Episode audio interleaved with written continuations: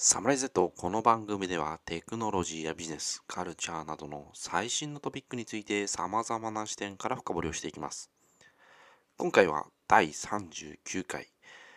これまでの6ヶ月間について振り返っていきます。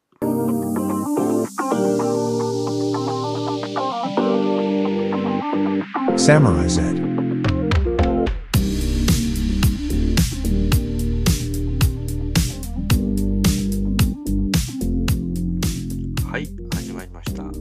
第今回39回目ということで、サンキューということですね。えっ、と、ちょっとあの、半年間、半年以上かな。あの、ちょっと振り返りの回をしたいと思います。えーパーソナリティのゆうすけと、周平です。前回振り返りをしたのが、うん、ちょうどこの1月の第1週から始めて3ヶ月経った4月9日に公開した回で、それからその振り返りっていうのはしばらくやってなくて、うん、6ヶ月間ぐらいずっとこう走り続けてきたっていう。はいはい。バックナンバー見てると、なんかあこんなこと話したな、みたいな、うん、遠い過去みたいな話もあって、新たな気づきみたいなのがちょくちょくあるような気がするから、はいはい。うん。ああ、ツイッターとか話してるね。ツイッター買収するという話が駆け巡ったの、あれ、5月なんだ。おー第そんな17回んだねうん。また、あの、新たにいろいろ上がってますが。うん。あとは、ライアン・トレイハンのこの第24回 YouTube っていう話。うん。これも結局ゴールしましたね。ゴールしたね。うん。懐かしい。あれは7月なんだ。なんかあっという間だね。うん。毎日毎日見てたもんね、このうんライアントライアン。二人でなんか最後感動して。うん。なんか、同じ YouTube チャンネルで、このミニチャレンジみたいなのをうんうん。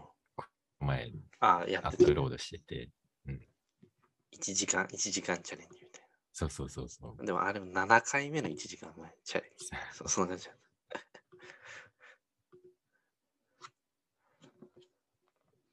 でもなんか人生ってそんな感じだなって思って、そた。のうんうん初動がこううまくいくまで試して、で初動がうまくいくとなんかガーってこう最後までいけるみたいな。はいはいはい。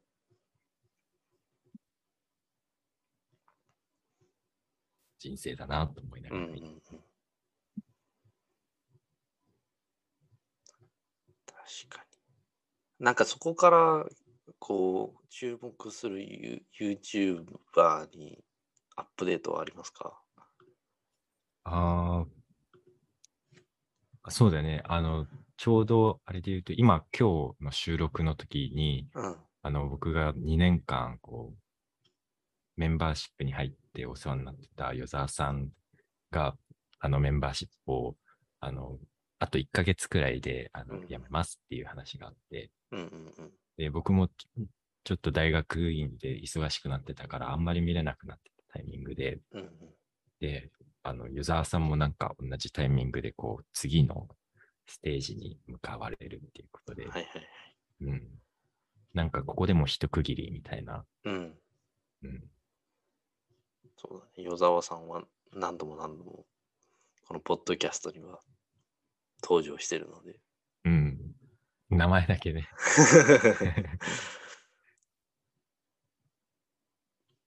そう。でもなんか、ある一人の人を、うんユうスケはなんか、七人の侍でこうやって紹介してるように、あの、2年間じゃなくて、もっとこう、中学とか、高校とかの段階からずっと見てるっていう、フォローしてるっていう人がいっぱいいて、まあ、それを紹介する回があるけど、うんなんか僕は初めてそういうふうに人をフォローするっていうのを結構本本気でっていうか真剣にやってみて、すごい学びがあって、うん。こう2年ぐらいでなんか自分の考え方がやっ。ぱりアップデートされたなとかっていうのはすごい感じるし、まあそれは年齢のあの成長もあるのか。外人経験を経てっていうのもありつつの、なんか相互作用だと思うんだけど。うんゆうすけなんかここ最近で、ちょっと自分アップデートしてきてるなっていう感じることある？プデートっぽいアップデートはそんなにないけど、うん。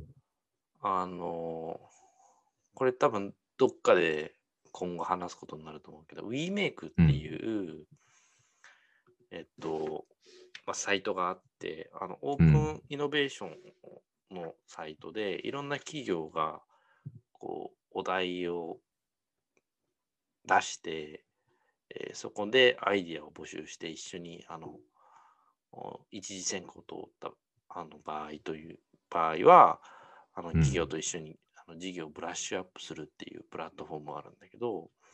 実はそこで、あの、ガラスメーカーと一緒に今、うん。事業をブラッシュアップしてるっていうことをや。っています。熱いね。熱いそういうことを始めたりとか、またスペイン語をちょっと始めたりとかっていうので、まあ、ちょこちょこアップデートっていう意味では、うん。自分の中ではスペイン語始めた？もう一回始めた。スペイン語やって。あの急に思い立って、スペイン語をやろうってなって、大学時代、あのスペイン語一応副専攻ではあったから、うん。あの、ある程度はまあ、あの、わかるんだけど、ちゃんとテスト受けようと思って、おお。テキストを買って、今、やってます。うんなんか、今後の回は一回スペイン語で全部やる。それかスペイン語話す人をうん呼んできて、誰が読んで。うん。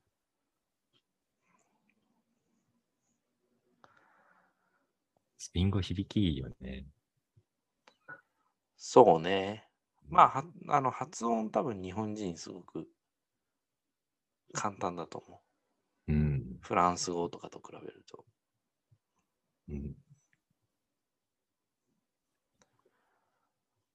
なんかうん勉強方法とかうんうん聞いてみたいなと思ったんだけど、ちょうど前回で勉リカレント教育時代の勉強法っていう第うんうんうん38回のあの勉強法それぞれの過去から今の方法をシェアするみたいな回があったけど、うん。スペイン語の勉強するときはどういうふうに勉強してる？僕はもう一つのテキストをやろうと思って、まあ、問題集みたいなんだけど、リスニングと、あの、リーディングと、ライティングと、うん。スピーキング？一応おう4セクションあって、でそれを、あの、やって、わからない単語を調べて、例えばなんかスピーキングとかリスニングのセクションだったらシャドーイングしてみたいなうん。のをやったりしてるかな。だから英語をあの勉強したのとかなり近しいようなやり方でうん。やってはいるかな。なるほど。最終的にはなんかこう、スペイン語のレベルの目標みたいなのってある？まあ B2 取りたいかな。B2 取ったら多分スペイン語圏で働けるので、おお。ビジネスレベル。うん。なるほど。なので、それぐらい取れたらいいなっていう。またなんかやり始めると、この感覚が戻ってくるというか、うん。なんか英語も多分そそそういうことなかった。あの、アメリカ行ってずっと聞いてたらだんだんこの聞き取れるようになってくるとか、うん。僕フランス語でそういうのあったんだけど、まあ、そういう感覚はすごく懐かしいというか、うん。やってて楽しい部分がありますね。スペイン語ってその、英語をもう分かっている中でやると、ちょっと簡単だったりするの？ああ、単語で言うと、まあ、あの、同じ、うんと、結構に似てる？単語が多かったりするから、うんそういう意味では英語をやってからの、あのスペイン語はすごくあの入りやすいというか、うん。そうしあの親和性があるのでやりやすいね、そういう意味では。うんこれドイツ語とかだとちょっとまた別だったりするんだけど、また僕もあのフランス語のバックグラウンドがちょっとあったりするから、っていうので大学の時にもそのスムーズに入れたかなっていううんスペイン語、いいね。いつかなんか、スペイン語圏から、ポッドキャストをお届けする日が来るうん、もしかしたら来るかもしれないですね。シーズン3ぐらいでなってるといいね。そそんなうんそんなことが実現できたらと。スペインつながりで言うと、高城剛さんの話うん。をしたもんね。7人の侍、第うん。2回目か、高城剛さん。この7人の侍のオーダーは、順番は、その、ユースケに影響を与えた、その影響の大きさ順で並んでる。えーっとと、すごく適当。そうなんだ うんあの、話しやすい人から話してる感じかな。うん。いや、高城剛さん、そんなに話しやすくなかった。あ話しやすくな、話しやすくは確かに、話はにく、一番話しにくかったかもしれない。それで言うと。でも確かになんかパッと思い浮かんだ順はこういうことかもしれないね。あ、なるほどね。うんうん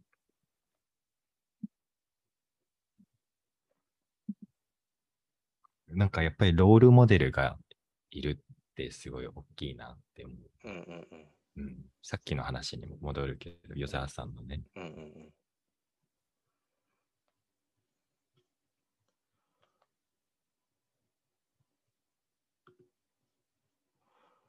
あと何こう半年分とかで言うと、やっぱりそのインフレの話もしたし、うん。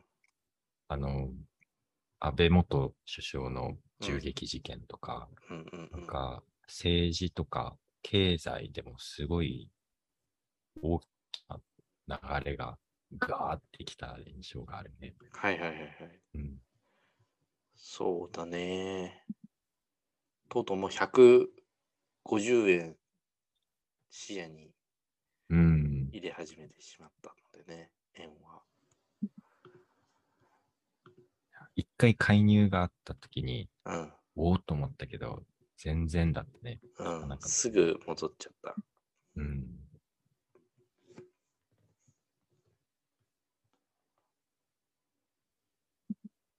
そういう意味で言うと、ここの半年間でも、まあ、ポッドキャスト始めてからだと、すごく日本とその世界っていう部分では変化があったうん。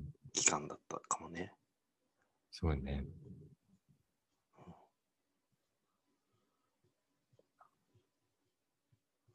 ぱりそのウクライナの戦争っていうのはうん、うん大きいし、周りでそのイギリスの女王が死んじゃったりとか、うんうんなんかどんどんこう歴史が次のチャプターに行ってるなっていうのをすごく感じるうん6ヶ月間だったね。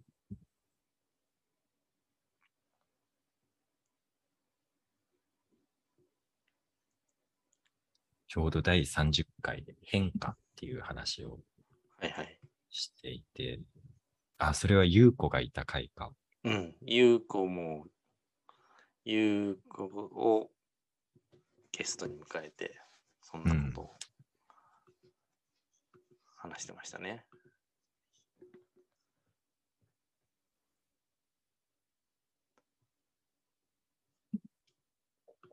なんかゲストがいる回もすごくうん違ってよかったから、新鮮だったね。うん、また誰か呼びましょうん。なんか参加してみたいっていう方で、う。うんリスナーの方で参加してみたいっていう方がいらっしゃったら、ぜひ、あの、DM なり、あの、うん目安箱から連絡をくださるなり、お待ちしております。いるんでしょうか ぜひぜひ。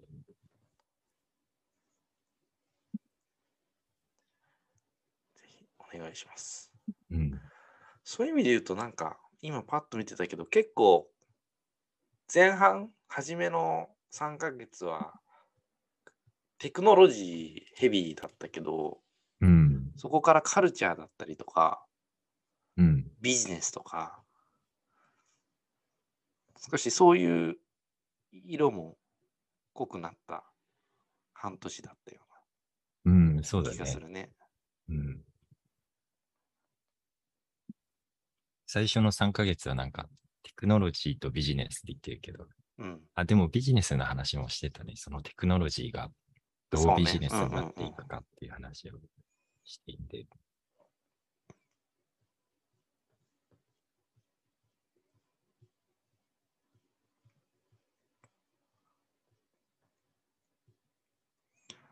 それで言うと、今、注目してるカルチャー、あカルチャーじゃないわ。あ今注目してるテクノロジーあったりします？うんそれは、あの、大学院生をやってる身としては、その、自分の専攻しているロボティクスのうん。お話で、これなんか一回そういう回にまとめられたらはいはいはい。いいなと思うけど、うん。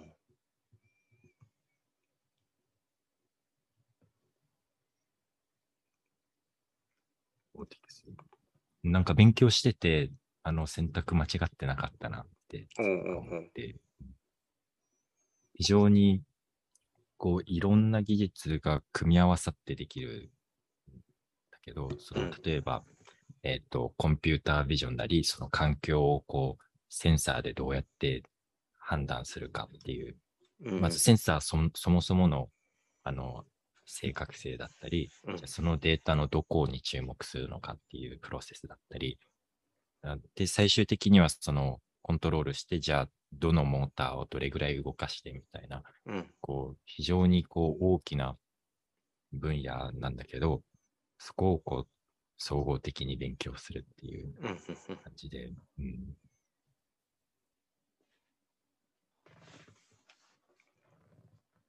えーなんか、新しいロボットの分野っていう、ソフトロボティクスっていう授業を受けてるんだけど、それは、あの、本当に新しい、ここ10年、15年とかで盛り上がってきてる分野があったりとか、うん。なんか本当にこう、どんどん進化が続いている分野で、これまたゆっくり話す。うん。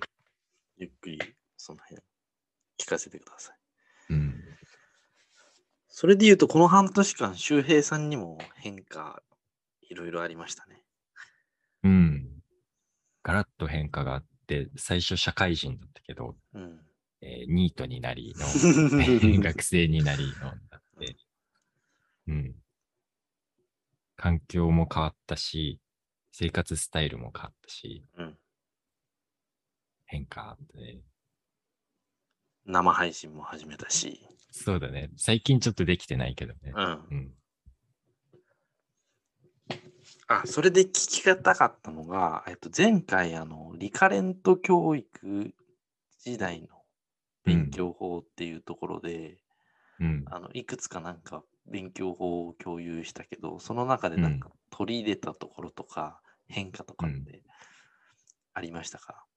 あるある。あの、取り入れようとして、うん。完全にそれにパコってはまってるわけじゃないんだけど、でうんうん。もやっぱりその、朝はアウトプットして、午後はちょっとリーディングしてとか、うんうんあと、アウトプット、インプットの時のこの音楽をちょっとバックグラウンドで、うん。ユうスケがアウトプットの時はクラシックかけてて、うんインプットの時はちょっとジャズでみたいうんな感じで、うんそれをちょっと取り入れてみたりとか、うん。一番これしたいなと思ってるのは、その日曜とかまでに必要な宿題とかリーディングとかはある程度片付けておいて、っていう、こう、前撮り前撮りでこう終わらせていくっていうのはちょっとなかなか難しくて、うん。ゆっくりゆっくり。うん本当にでも一回社会人になってから大学院に来ると、その学生時代1、2年ぐらいしかうん。大学院生やれないから、すごくこう短い中で充実させなきゃなっていう意識は、そのもう4分の1、4分の1でもないか、8分の1が終わろうとしていて、うん、そう思うとあっという間だね。2あっ年という間だよね。う。うんん。今までこう話した中で、うん。なんか実生活にこう自分たちに役立ったなっていうか、こううんフィードバックになったなみたいなうんうん。経験ってあったりする？うん。それで言うと、その、えーっと、35回目で、あの、うんプレゼンテーションっていう話をしたんだけど、実はあの後、僕も会社でプレゼンをする機会があって、これはお客さん相手で、まあ、あの質疑応答とかなんかディスカッション含めたら1時間半ぐらいだったんだけど、おお、長いね。うんうん。で、あの対面でお客さんのとこ行って、うん。僕がプレゼンをリードしなきゃいけないっていう立場にさせられて、無理やり。うん。あのノーノーという選択肢はなかったんだけど。で、あの、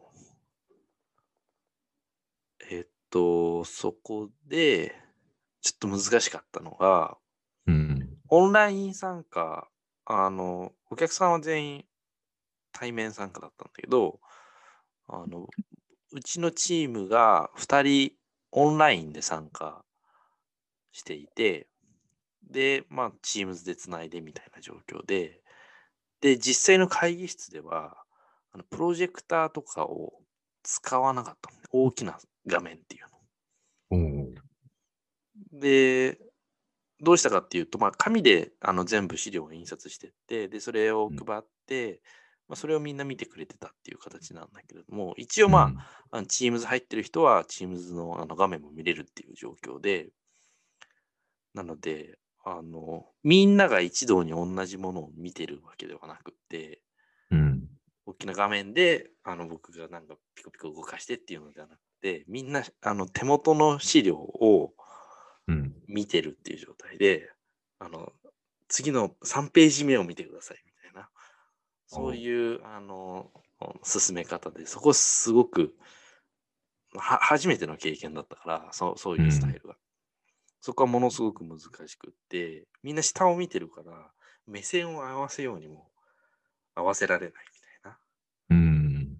いうのは、ちょっとあの、すごく難しかったけど、でもなんかあの、その35回のエピソードで話したような内容は、少し頭の片隅に入れておきながらうん。できたんじゃないかなというふうにうん思います。まあ、あの、いいつものようにあの練習とかはしなかったんだけど、うん。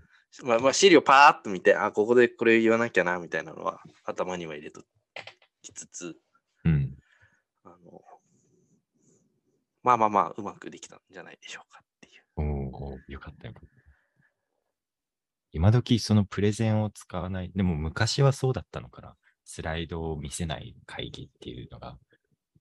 昔は多分それが主流だったのかなって思うけど。うんそこは難しいよね。あれ、これ、浜口秀氏のプレゼン術ってなんか、いこの回で言ったっけ？僕、あんまり記憶が曖昧で、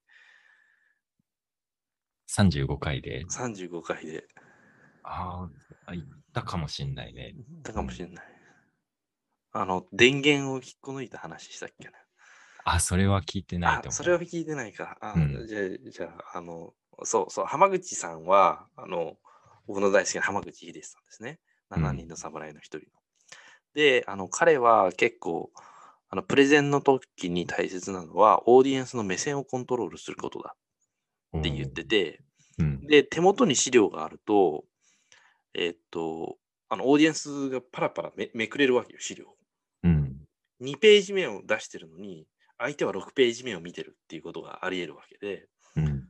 ででそうするとあのお伝えたいメッセージと目線コントロールができないからっていうことで彼は実はあの紙の資料は一切配らないうん。僕のこのスライドを見てください。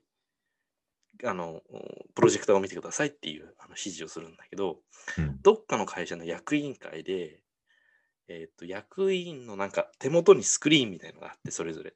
うん。で、そこに、あの、資料の電子。データが入ってて、で、こうペラペラめくれるみたいな。そのタブレット上で資料が見れるみたいなシステムだったらしくて、うんで彼はそれを絶対使わせたくないから、うんあのそれのシステムの電源を引っこ抜いて、今日はちょっとそれが調子悪いので、あ こっちを見てくださいっていうあの話をしたっていうエピソードがあって、クライアントの会議室行って。勝手に電源を引っこ抜いたの。うんうんうん。だからまあそういう意味で振り返るとその紙を渡すのは適切だったのかどうなのかっていう。うん。まあ、ここれはあの多分そその話、その、えっ、と、お35回でも話したあのププレゼンの2パターン。うん。あのもう資料が納品するものになってて、それを説明するタイプと、うん。もしくはもう、あの、プレゼンっていうことで、メッセージを伝える相相手と合意形成をするためのあのプレゼン。うん。で、まあまあ、前者であったから、当てはまらないのかもしれないけど、ちょっとそこは今後、要、あの、検討事項だなっていううん。のは、改めて思いました。うん全部自分でコントロールできない会議ってやっぱりあるもんね。うんうんうん。うん。それは難しいよね。なんか、その、プロジェクトによっては、スライド資料を用意する人と、実際に喋る人が別だったりとか、この35回のプレゼン伝え方の上級編みたいなうんパターンっていっぱいあるよね。うんうん。うん。と何話したっけね。うん。あ、キャリア論とか話したのか。どんな話したっけ？あんまり うんあ、仕事探しでっていう話か。うん仕事探しでっていう話とか、今後の現在の仕事に出会ったきっかけだったり、キャリアプランみたいな話したのかな。それで言う話と、ねうん、ボボスキャリーが、あ、近いね。うん、再来週かな、ボスキャリは。それぐらいだね、11月の多分頭。うん。そう。僕大学にいたときは、2年間いた中で2回とも参加してるんだけど、僕は今回はあんまり参加する予定はなくて、でもなんか覗いてみるのは楽しいかなと思って、すごく近く、寮の近くであるから、うんうんうん。うん。あ、そうだよね。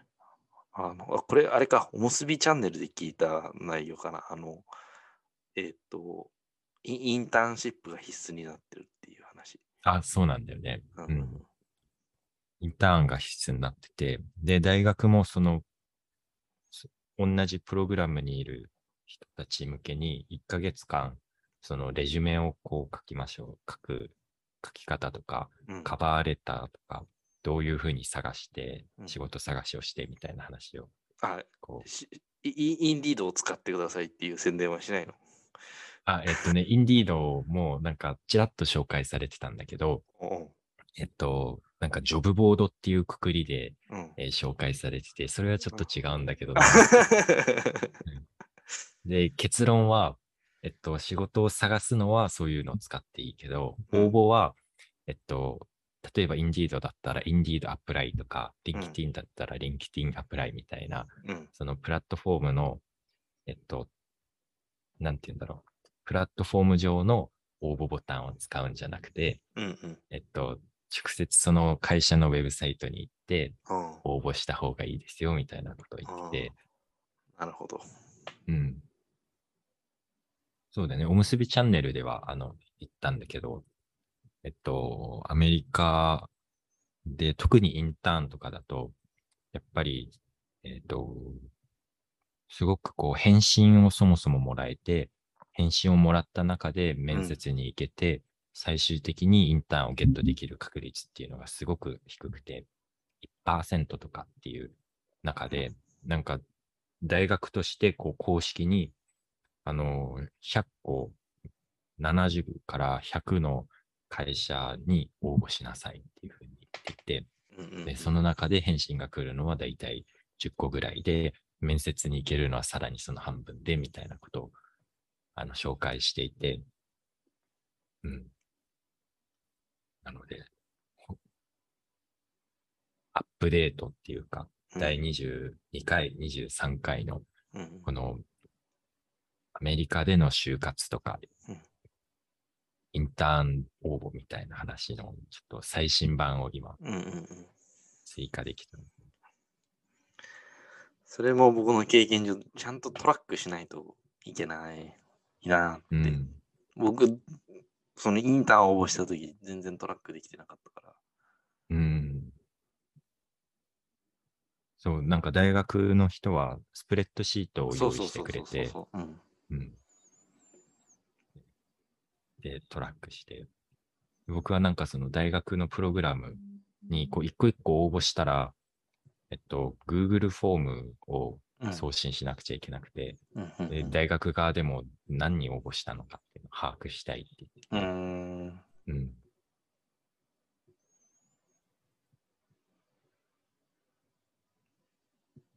それはいいね。うん。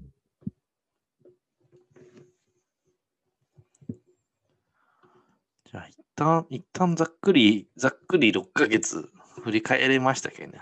かねう。ん、そうだね。いろんな話したね。うん。もう、いろんな話をしすぎて、何を話したのか覚えてない問題があるので、これはもうちょっと、あの、振り返りの、あれだね。タイムスパンをもうちょっと狭めないとうん。いけない疑惑が。そうだね。次は多分じゃあ年末とかにそうね。最後、ちょうど3ヶ月後、うん。あっという間だよね。もう、もう10月も終わりで。うん。もう、クリスマスだよ。クリスマスね。街中はそろそろ東京はハロウィンになってる。ああ、そうか。ハロウィンか、その前。ハロウィン感はあんまりないな。あんまないか。うん。うん。そんなにないね。でもハロウィン過ぎたらもうだってクリスマスでしょ、次。うん。早いな。早いです。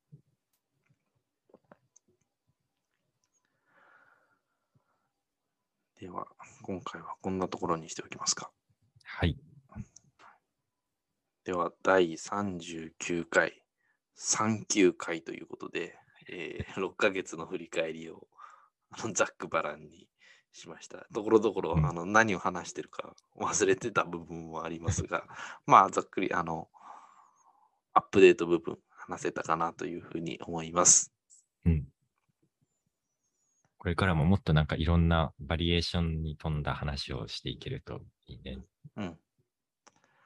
では、えー、あのマンスリーサポーターとコメントと、まあ、お待ちしておりますので、ぜひよろしくお願いします。お願いします。それではまた次回お会いしましょ